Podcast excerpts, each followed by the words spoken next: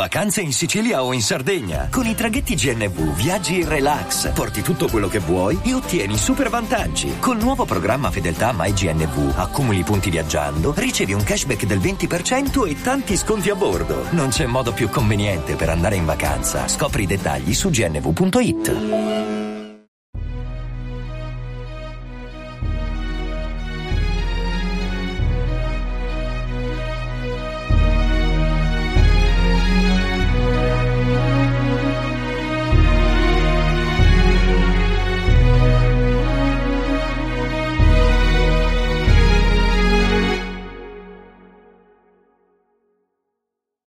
Ciao a tutti e benvenuti al 54 episodio di Pillole di Scienza.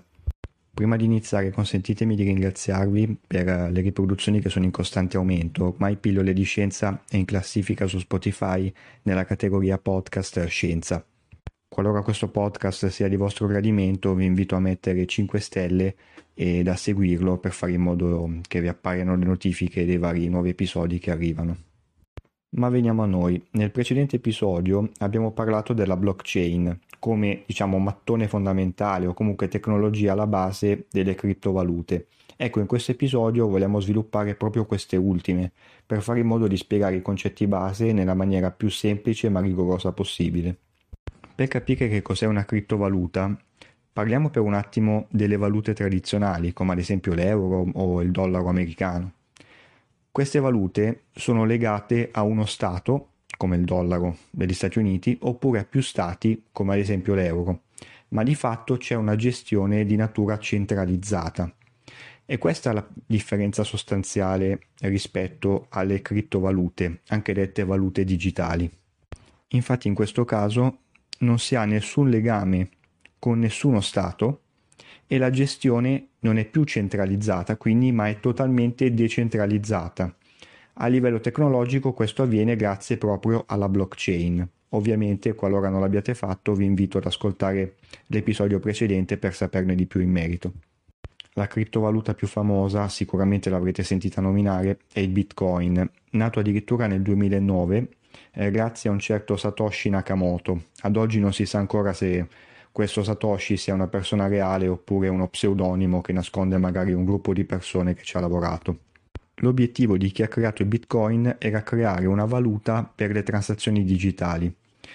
Però tuttora, quindi a distanza di più di dieci anni, questo sta avvenendo in piccola parte perché la maggior parte dei business stanno sperimentando eh, un po' alcune difficoltà nell'utilizzare il Bitcoin, dovute soprattutto a una certa volatilità di natura finanziaria.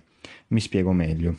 Allora sia chiaro, l'obiettivo di questo episodio non è dare consigli finanziari, ma dovete sapere che il Bitcoin è negoziabile eh, da molto tempo ed è uno strumento finanziario estremamente volatile, il che tradotto significa ad alto rischio. Il termine volatilità, in particolare l'espressione alta volatilità, in finanza indica uno strumento finanziario instabile, quindi che può avere fluttuazioni verso l'alto o verso il basso molto grandi e in breve tempo.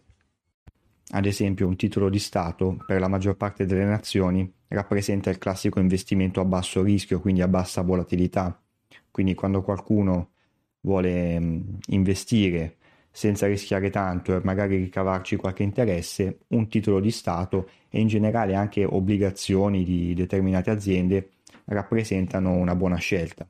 Quando invece si va sul mercato azionario o addirittura quello dei derivati e quindi anche delle criptovalute, il livello di rischio si alza proprio perché aumenta molto la volatilità e quindi l'instabilità dello strumento finanziario. Ecco che bisogna prestarci molta attenzione, magari monitorare quotidianamente quello che succede e magari prendere anche delle decisioni come vendere o acquistare in maniera più repentina rispetto magari al classico alla classica obbligazione che magari si tiene per molti anni e quasi ci si dimentica di averla. Ecco.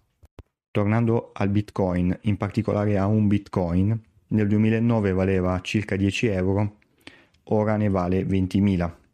Questo però diciamo è un intervallo di tempo molto lungo, sono più di 10 anni. Dovete sapere e per eh, capirlo voi stessi con i vostri occhi vi basterà cercare qualche grafico online che il valore del Bitcoin può fluttuare anche del 10% all'interno dello stesso giorno e come Bitcoin tutte le altre criptovalute. Ora, se per un individuo la decisione di investire o meno in criptovalute è puramente personale, quindi soggettiva, per un business non è proprio così.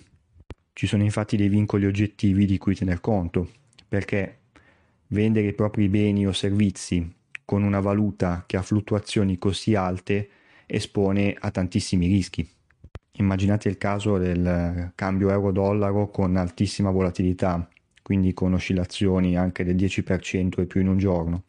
Questo vorrebbe dire avere il valore di determinate transazioni molto fluttuante eh, e quindi diciamo che le valute ancorate agli stati tendenzialmente garantiscono una maggiore stabilità. Ovviamente non tutte le valute, eh, se c'è una certa nazione in crisi, magari ecco che anche la sua valuta ne risente, però in generale è così. È questo il principale motivo di resistenza sull'adozione del Bitcoin. Capite che non è un motivo da poco, magari nel futuro le cose cambieranno, ma al momento questa instabilità ne frena un po' l'utilizzo. Venendo ad alcuni aspetti un po' più tecnici, la maggior parte delle criptovalute funzionano un po' come le materie prime. Sostanzialmente sono state pensate per ridurre in maniera progressiva ed abbastanza lenta, a dire la verità, la produzione. Quindi sostanzialmente soltanto un certo numero di unità di questa moneta sarà in circolazione. Se ci pensate è quello che succede un po' per le, le materie prime, appunto come l'oro piuttosto che altri metalli preziosi. Ad esempio, non è previsto che ci siano in giro più di 21 milioni di bitcoin. Con altre valute come Ethereum, anche questa molto famosa ed anche recente, il funzionamento è leggermente diverso. In questo caso si ha infatti una produzione massima di questa valuta annuale che corrisponde a una certa percentuale dello stock iniziale. Per essere precisi, con Ethereum ogni anno viene prodotto il 25% del valore che è stato messo in stock inizialmente. Ma in tutti i casi, come per le materie prime, anche l'obiettivo è quello di avere la scarsità, perché come sapete la scarsità genera valore.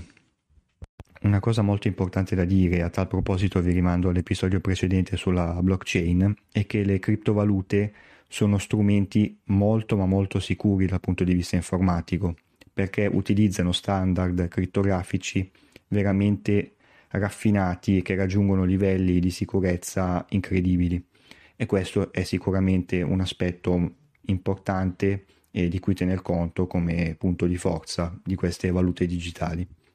L'ultimo aspetto, diciamo di natura tecnica per farvi capire i principi base del funzionamento delle criptovalute è il cosiddetto block mining, estrazione di blocchi. Sostanzialmente è un processo che consiste nell'inserire all'interno di una blockchain nuove transazioni sotto forma di blocchi, perché appunto la blockchain è un insieme di informazioni che sono codificate e sequenziate in blocchi. Alla fine di questo processo vengono create nuove unità o sottounità della valuta digitale e quindi aggiunte al numero totale eh, delle monete in circolazione. L'utente che vuole fare block mining deve avere un software particolare che risolve quesiti di natura logico-matematica.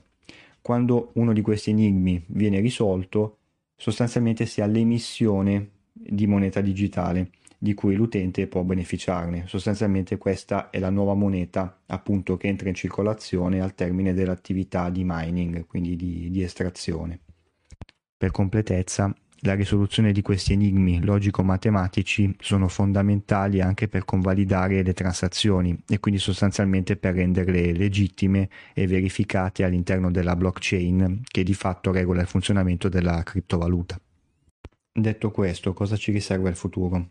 Come sempre è difficile rispondere, però se proprio devo sbilanciarmi, secondo me l'utilizzo delle criptovalute diventerà via via sempre più diffuso, magari grazie ad una maggiore stabilità eh, della valutazione finanziaria o ad un approccio più progressista eh, di alcuni business. Insomma, come sempre all'inizio quando c'è un'innovazione c'è una certa resistenza, ma poi se l'idea è buona e questa lo è, man mano prende piede. Di certo va trovata una stabilità, un, un equilibrio con le valute tradizionali, perché poi bisognerà avere una sorta di coesistenza, perché adesso di fatto c'è già, però con le criptovalute si, ha, si hanno soltanto utilizzi di fatto di nicchia, quando questi diventeranno più diffusi, ecco che magari bisognerà fare dei ragionamenti un pochino più strutturati a livello globale. Un ultimissimo aspetto che volevo dirvi è che ad oggi esistono circa un migliaio di criptovalute, quindi anche col passare del tempo ce ne saranno alcune che emergeranno rispetto alle altre e che quindi si imporranno come valuta digitale di riferimento.